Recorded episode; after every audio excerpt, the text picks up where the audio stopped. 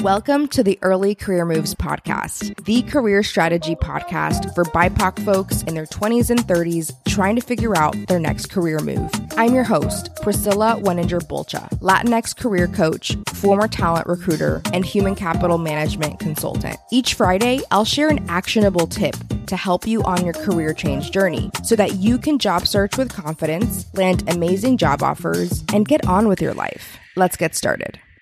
Hey, y'all, how's it going? Happy Thanksgiving for those who celebrate. Um, obviously, this holiday has very problematic origins, but I do enjoy the time off and the time with family. Typically for Thanksgiving, I head to New Jersey with my husband. We spend time with his family and I get to go in to New York City for a day or something. So by the time you hear this, if you hear it on the day that it drops, I'll be doing that, enjoying time with family. And I hope that you find some time to rest as well. Rest is so important. I hope you are prioritizing resting, relaxing, and doing it intentionally, even if it's just five minutes here, 10 minutes there, getting some sunshine on your face or walking outside. It's something that for me has really helped me in my journey to chill the F out because as a child of immigrants, we don't do that too often.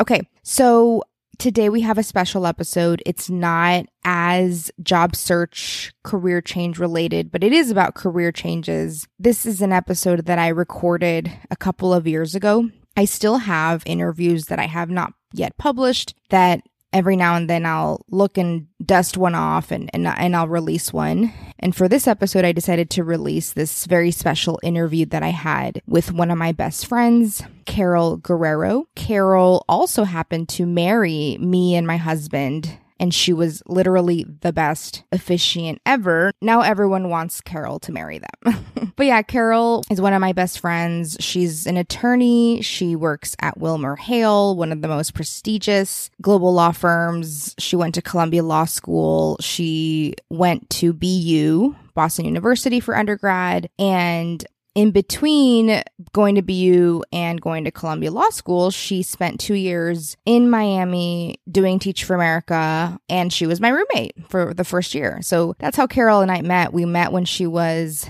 a 21 year old who had just graduated college, and I had just finished my Master's of Public Affairs. I was a little bit older, I'm two years older than her.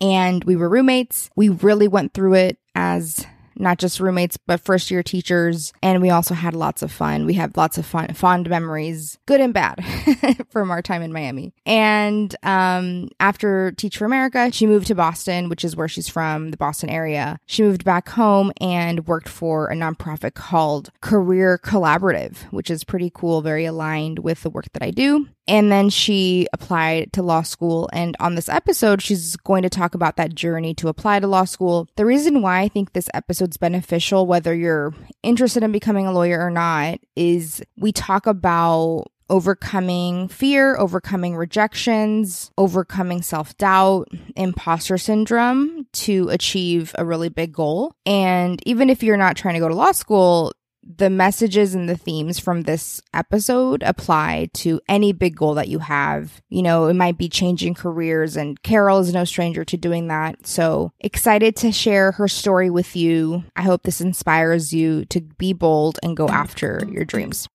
Okay, everyone. Today I am so excited to have Carol Guerrero on the show. So, why don't you first kind of start us off by telling us a little bit about your personal background? So, what should we know about you before we jump into your story? I identify as a uh, Black Dominican woman. I'm from Lynn, Massachusetts, which is a town just north of Boston. Lynn, Massachusetts is a town of mostly immigrants, largely Dominican immigrants, which is where my family's from. Both of my parents immigrated from the Dominican Republic a few years before I was born. And my mom, who is one of eight, has a lot of her extended family in that town. And so I grew up uh, with a lot of cousins and a lot of family around all the time. So I grew up in Lynn, and Lynn has okay quality schools, I would say. And then in eighth grade, my mom moved us to Peabody, Massachusetts, which is just six miles north, but the quality of the education there is significantly different than it was in Lynn. So in the eighth grade and and most importantly in high school, I was, you know, in a middle class area where everybody sort of was expected to go to college and that became less of whether I would go and where I would go once I moved into to that school system. So then when you were deciding to go to college, like what was that process like? Did you have to figure that out completely on your own?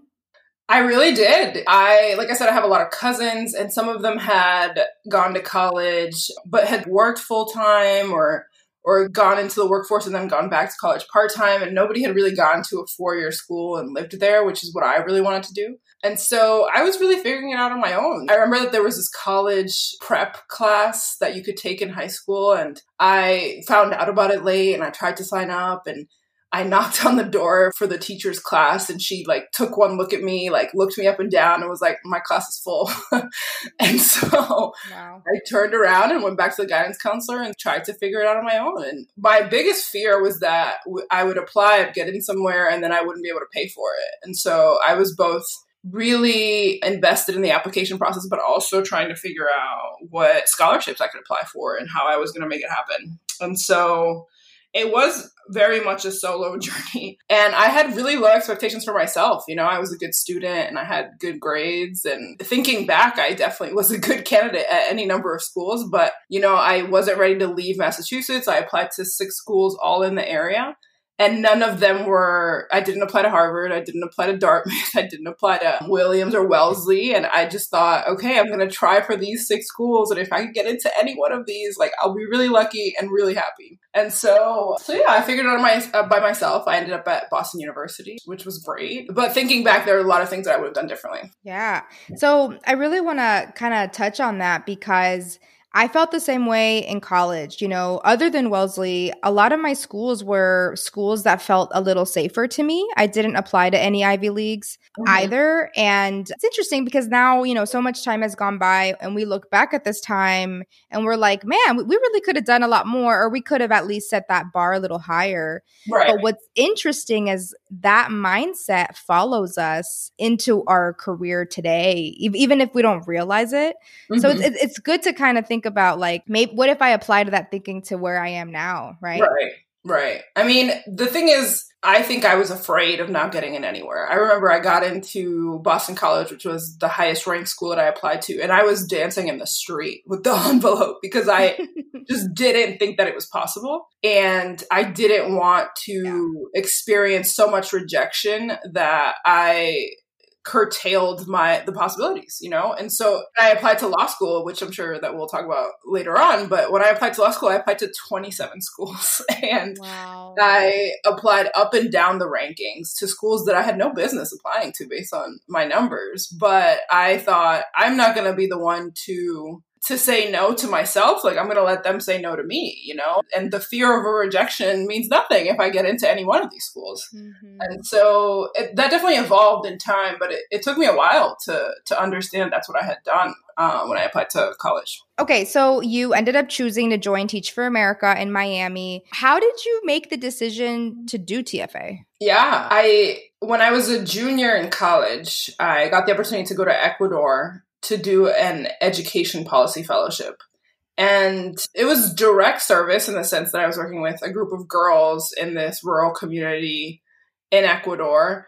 And it was policy focused because it was there was a little bit of lobbying going on with the town's mayor and the town's city government. And while I was there, I was really enjoying working with the girls. And I thought, okay, like education is this sort of important space where equality issues come up all the time. And I really like doing this, and I think I could be good at this. And so when I got back to BU that fall, I thought, okay, well, I've heard a lot about TFA, and it does seem like a good opportunity to test out whether teaching is for me.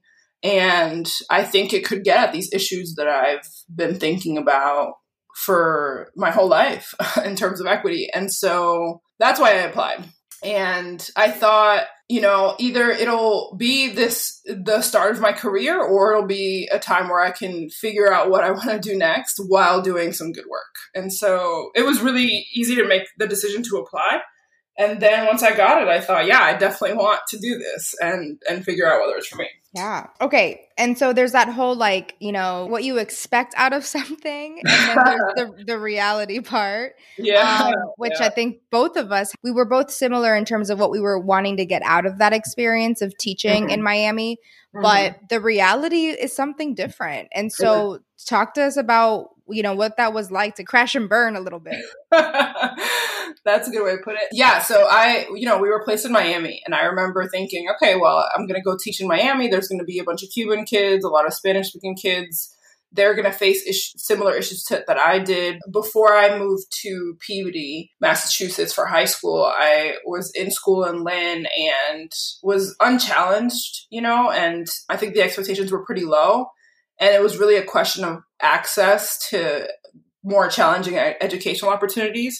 And so I thought that as a teacher, those were going to be the issues that I was dealing with, that I had, that I was going to go in and all I needed was to have high expectations of my students and challenge them and they would have their educational needs met. And then I got to Miami and I was assigned to teach intensive reading plus, which was for students that we're really reading well below grade level, sometimes fourth and fifth grade grade level, while being in the 10th grade. And so I, I got there and it was completely different from what I expected. And not only was it not meeting my expectations but i also just didn't have the skill set to to meet the kids where they were to teach them how to read at a fourth grade reading level those were not those were not things that I learned in my, you know, five week crash course for Teach for America. And so, you know, I, there were a lot of lessons that came out of that, but the most important one I think is that I walked in there and I thought, okay, I don't know how to do this, but I can figure it out. Like I have to write a new lesson plan every day. I'm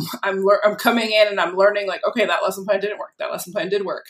And so what I was doing was going in, going into the classroom, going and teaching the lesson, and, the, and then at the end of the day, sort of debriefing with myself, writing a new lesson, like really putting my nose to the ground and trying to just like brute force my way into becoming a good teacher. And I wasn't talking to anybody, you know, I wasn't talking to the team. I, I, would talk to the coach on occasion about what I was struggling with. I was talking to the assistant principal whenever she came around, but I wasn't seeking anybody else to sort of help me figure out how to become a better teacher and the teacher that my students need me to be. So it wasn't until like October or November, I think, like two or three months in that that I came up for air and started to talk to people about what, about what I was experiencing and what was going well and what wasn't. And that's when I realized like, oh, I can't just figure this out myself. There's enough there's not enough videos and trial and error in this early period that will get me to become the teacher my students need. It's really talking to other teachers about what's working for them, collaborating with other teachers to think about the the curriculum, t- talking to the coaches and the assistant principal so that they can support me in the things that I really just have no idea how to do. And it wasn't until I reached out to other people and stopped trying to do it really all by myself that that I started to see some success. So yeah, I, I think Teacher America taught me that it was important to check my assumptions and understand the landscape before diving in and also to to check in with the other people also doing the work in order to collaborate on steps moving forward. It taught me that my hard work alone really wasn't enough. Yeah, and I think like part of that is I wonder how much of that was also you just putting a lot of pressure on yourself and feeling almost like shame around asking for help. I know that I I definitely felt like like that whole fake it till you make it pressure, right? right like we exactly. like we better fake.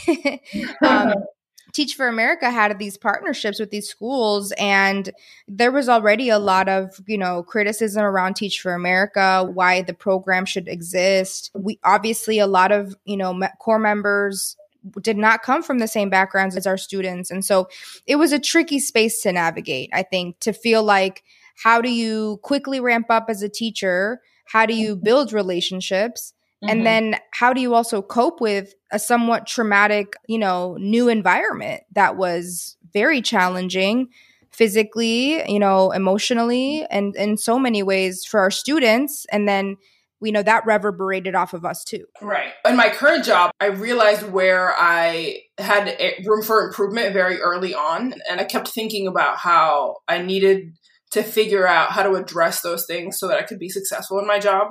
I reached out to a friend within weeks who helped me strategize on how to prioritize my tasks and address the the issues that were coming up. And I I, I remember thinking, if I had the presence of mind when I was a teacher early on in my career to recognize that I wasn't doing well and that I needed to reach out to somebody else, the whole first year of teaching would have been significantly easier, you know? Mm-hmm. Whereas now I know that my feelings of failure, especially when I'm first doing something, when I'm doing it for the first time, when I have no experience in it, is completely normal. And I don't feel any shame about going to someone that is more experienced to help me figure it out. Totally. Yeah. Honestly, we could do a whole episode on what we learned from those two years because there was just so much to grapple with in, in such a short amount of time. And I do feel like it was like I grew so much professionally in that time and, and as a leader, mm-hmm. right? Like moving right. forward. Right. Okay. And so, as you were wrapping up your two years, were you thinking about applying to law school? What did you end up doing instead? Yeah. So, when I left the classroom, I moved back to Boston and I started working at a nonprofit called Career Collaborative. And Career Collaborative is this small 14 person nonprofit in Boston with the mission of helping people find and, and maintain good paying jobs. And so I've always been interested in, in issues of equity, like I mentioned. And so I saw education as one entry point and employment, good, stable employment as the other. And so it made sense for me to transition that way because I, a lot of the students that I taught in the classroom were, were students that didn't go to college and that still had plenty of potential and really at some point just needed somebody to connect them to to opportunities and so i joined career collaborative and while i was there i was coaching the people that had already secured jobs to keep those jobs for two years and in the process of coaching, I learned a lot about conflict resolution, a lot about a, number of different industries in Boston and services that I refer people to this day. I also um, experienced what it was like to have a really good boss invest a lot of time in developing me and and learned a lot about how to navigate the workforce. And so it was really formative and it also gave me the time to to prepared to apply to law school and to take the LSAT and submit my applications. And that's that was sort of the interim period between TFA and, and law school. Yeah. And so I know that during this time you were definitely strategizing around applying to law school. And I think that period of time can be tricky because mm-hmm. you're like, well, how quickly do I apply? Do yeah. I try to do this in a year? Do I try to do this in two years? Mm-hmm. So that's kind of tough because you know, the LSAT right. can really hold people back and yeah. in trying to get a certain score. So, how did you strategize that timeline and like mm. how hard was it? It was very hard. It, I would say that it was the time that I was most insecure in my young career. It was a really stressful time. And the reason for that was because I was convinced that I needed to get a certain score and so I would study and the test would be coming up and I would take a practice test and I wouldn't be at that number. And so I would I would cancel the test and not take it and, and go to the next administration. And so for a year and a half, I was postponing taking the test because I was terrified of it. And you know, the turning point was that I took a course called um, Test Masters. And Test Masters has every logic game, which is one of the sections on the LSAT every logic game since 1990 is provided to you through the test prep course. And I had done every single logic game since 1990 twice. oh my god. And I was in the middle of studying or taking maybe like a practice test and and I had a lot of I had a hard time taking logic games because you're supposed to figure out the puzzle to an extent and then get to the questions. And I was trying to figure out the puzzle for too long and I would run out of time. And so it wasn't until I had this moment that I was let, that I thought to myself, Carol, you have taken every, you've practiced every logic game question that there has ever been twice. Like you can do this. You don't need to think, you don't need to second guess yourself in thinking that you haven't figured out the puzzle enough before you get to the questions. And so it wasn't until I it wasn't until I had that realization that I was ready that I finally started taking that I finally started doing logic games faster because I just had more confidence in myself and it literally was a process of doing the work but also convincing myself that I had the skills to do it. And so it's it was a really hard time. It was just a process where it was just me. There was no external pressure where somebody said you had to take the test by a certain date. Like there was always another test I could always apply for during a different administration. And and there was also the fact that for years, for my entire life up until that point, I really thought that someday I would go to law school. And so it just felt too big to fail at and i it was i put an enormous amount of pressure on myself.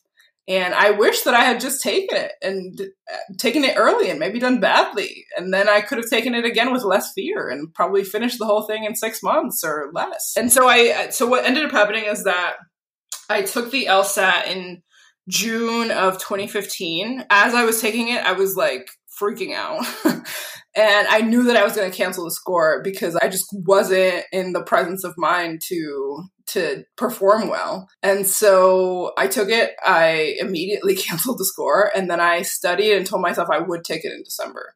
And that's what I did. And I took it in December and I sent my applications in January of 2016. And that was that. And it was done.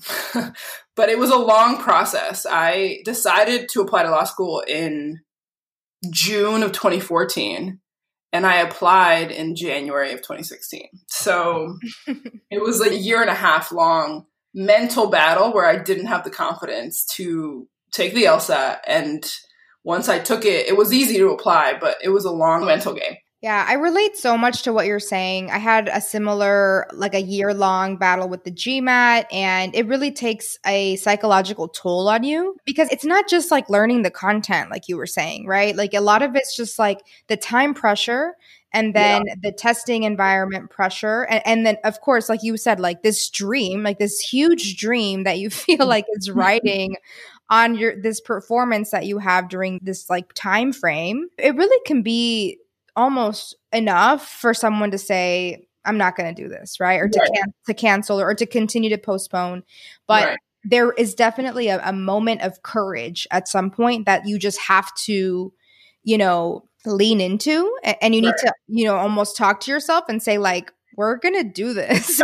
Even if it feels awful, we're still going to do this, right? I think the other thing is that I had to believe that no matter what happened, I would be okay right? I think when I was applying to college and like in the classroom, there were so many moments where I thought, I have to do this well, or it's the end of the world, or I have to do this well, or this really bad thing will happen. And those bad things never materialized, right? I was okay no matter what happened. And so I think through teaching and through navigating any number of hard experiences, I realized that no matter what happened, even if I didn't go to law school, even if the worst thing, even if it was the worst result, things were going to be okay. And so I think it's confidence built up over a long period of time that allowed me to finally take that courageous step. yeah. And I think what you're talking about a little bit is almost like the survival mode that we have been in since we're young, like mm-hmm. sur- surviving and doing well, and almost like this need to prove ourselves to others. Right. A lot of it is this fear of, well, what happens if I don't if I don't achieve X or Y, right? right. Um, right. And then there's a point where you kind of have to transition out of survival mode and we can't be in that mode anymore. Right, right. Yeah. Okay. So then mm-hmm. fast forward us to the day that you found out that you got into maybe like your first law school and like what was it like to hear from 27 law schools? so I heard from a school that gave me a full ride. That was my first acceptance. and that day, I remember that I thought I could be a lawyer. and I think before that, I didn't think it was possible, right? It was like, it was almost like applying to college again. Like when I got my first college acceptance, I was like, wow, I can go to college. and I hadn't believed that before I received that validation from a school. And so when I got my first law school acceptance, I thought, wow, not only can I go, but I can go for free because of the scholarship. And it, I'm going to be a lawyer. It's going to happen.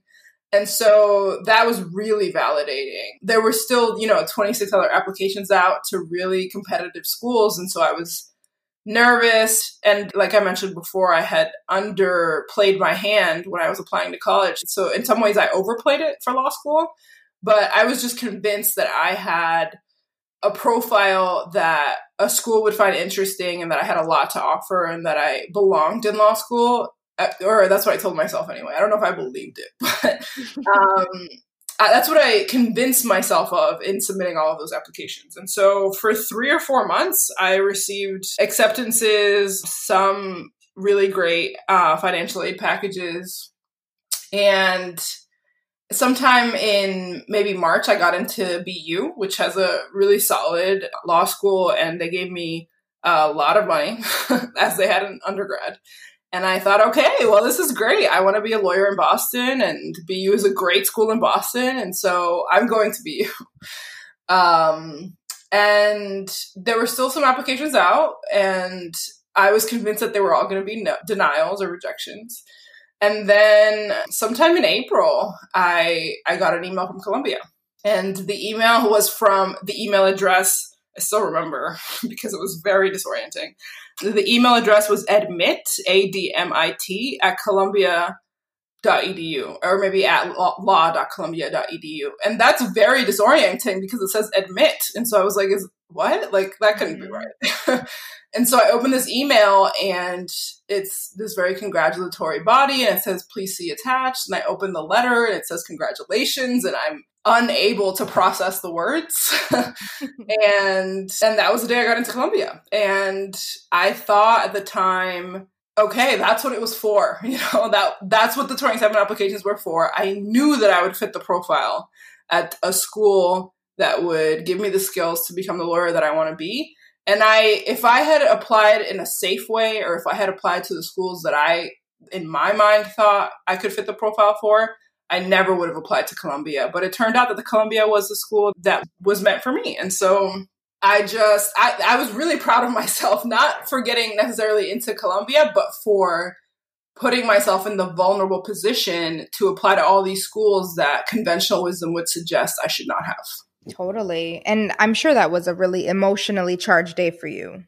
Oh yeah, yeah. It was really exciting. I was in disbelief. It felt like a, a lifetime's worth of work was validated. Of course, you know, getting into a school should not be the end all be all, but there are certain moments that give you access, and there, I don't think I don't think we can deny that certain credentials open doors. And so for me, it was similar to what you said earlier. Like I've been scrapping by and figuring things out for so long by myself and when I got into Columbia, it felt like, okay, now there's going to be this entire institution that's going to help me figure things out from here on out. Like they have an alumni network and, and a career services office that's going to dedicate their time to me doing well. And that's exactly what happened. And so it just felt like I was no longer going to have to figure things out myself. It felt like there was going to be a significant institution behind me too.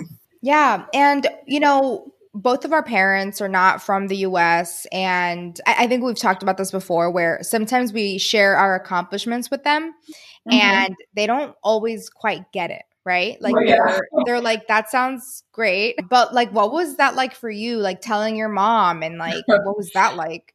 Well, yeah, that's interesting. So, I think it is true that it's hard sometimes to share information if they don't have the same understanding of how the system works, right? And the law in particular is just so arcane in the random rules that there are. And so what I had done when I first applied is I gave her a list of all the schools that I applied to and I ranked them in order of like, I would really love to go here. and so when I would get into a school, she'd see like, oh, okay, that's like lower in her list. Or when I got into some other schools, like, oh, that's higher. Like, that's great. Like, she's pretty happy about that.